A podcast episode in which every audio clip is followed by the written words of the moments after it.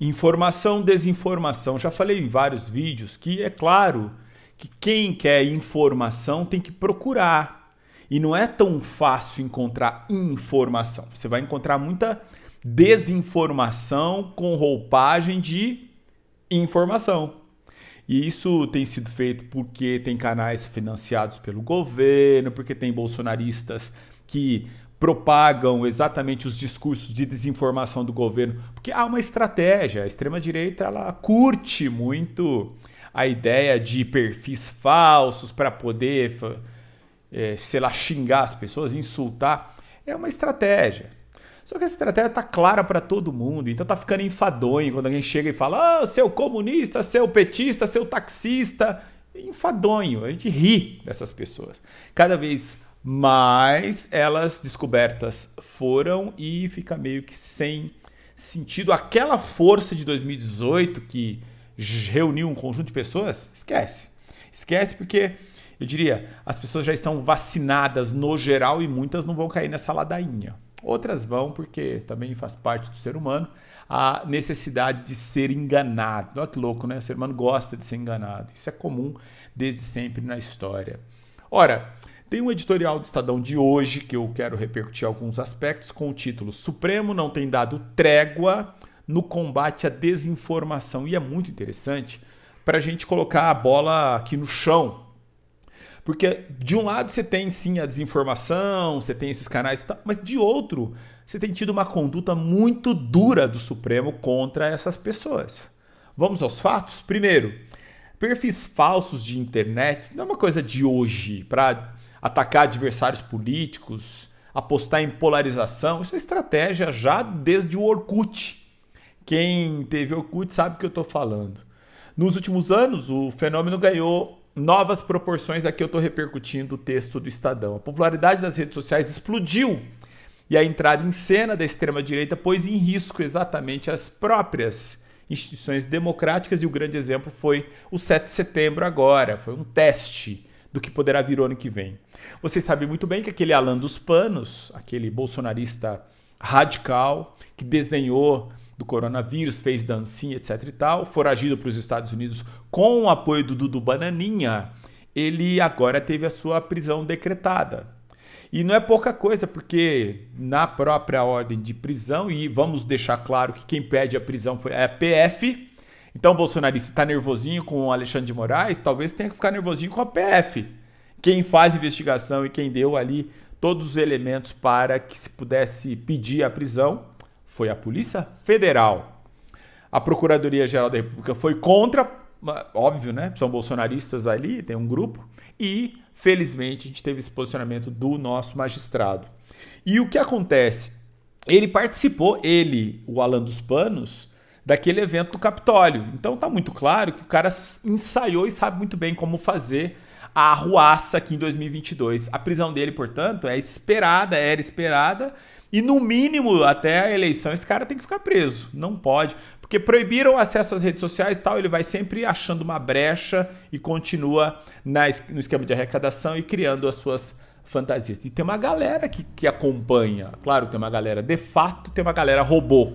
Mas vamos ver que esses capítulos não estão nada uh, fáceis para eles, né? Então, Desde o inquérito aberto em março de 2019, o Supremo, então, investigando notícias falsas, calúnia e ameaças integrantes da corte, veio já ali a prisão do Daniel Silveira, que está preso desde fevereiro. Ele segue preso. Pasme você. Você se lembra que ele desdenhou? Ah, quero ver se alguém vai me prender. Amanhã estarei aqui. Blá. O bombadão tá preso até hoje. Ah, mas é uma prisão injusta porque era liberdade de expressão. Não, não, não, não, não. Cometimento de crime não se confunde com liberdade de expressão. Acorda. Para de falar bobagem. Aqui no Topa Pensar, não. Você pode falar bobagem lá no seu chiqueirinho da tua família, onde você queira. Aqui, aqui tem que pensar com correção. Crime não se confunde com liberdade de expressão. Então, ah, eu posso falar o que eu quiser. Mais ou menos. Tem algumas coisas que, se você falar, tem implicações. Tá aí. Daniel Silveira é o primeiro exemplo. Depois, em julho, é, o Supremo abriu um outro inquérito para investigar a existência de uma quadrilha digital que age contra a democracia. No mês seguinte veio a prisão do Roberto Jefferson, que é outro insano também. Alguém vai dizer, oh, liberdade de expressão. Não, crime. Ele ensinou num vídeo como é que as pessoas em uma igreja deveriam é, atacar ali os guardas municipais caso fossem impedir que elas não ficassem naquele espaço na época de proibição de é, cultos. Então, crime, criminoso, tá preso. Aliás, tá preso, não saiu e não vai sair, vai demorar.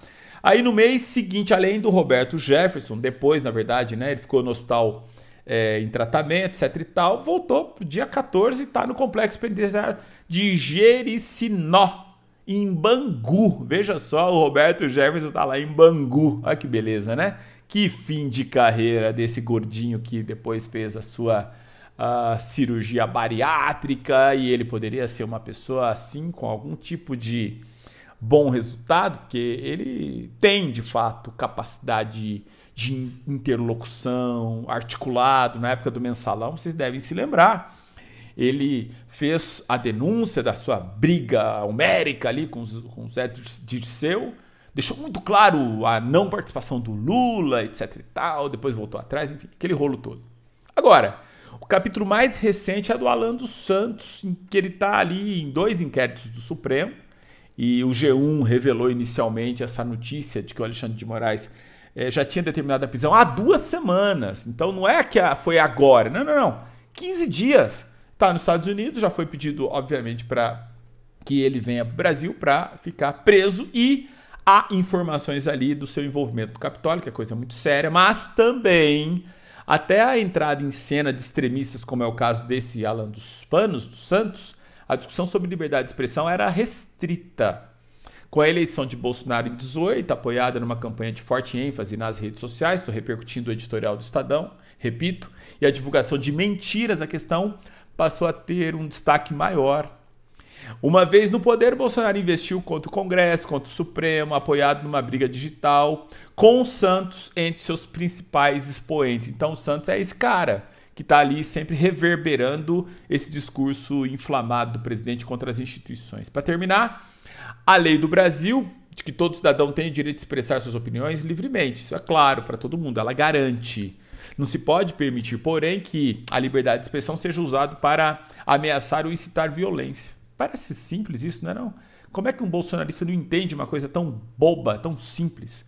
Conspirar pelo fim das instituições ou disseminar mentiras que põem em risco a saúde pública. Então, quando você diz que não se deve vacinar, siga o meu exemplo, como é o caso do Bolsonaro, ele está cometendo crime. E ali é, é, um caso assim, sui generis, né? Porque o cara comete crime e tá, tá solto. Como assim? O maior bandido do Brasil é o Jair. Mas tudo bem, pelo menos o Alan dos Panos está com a sua prisão decretada. Tudo isso é crime que precisa ser investigado e punido com o máximo rigor. Então não confundam crime com liberdade de expressão. Eu posso falar o que eu quiser, desde que não se cometa crime. Ah, mas se eu cometer, se eu quiser, pode, só que você vai ter implicações, como por exemplo a prisão. Simples assim. Ah, mas você não pode, essa prisão é injusta. Acorda. Pensa um pouco, não fica falando bobagem.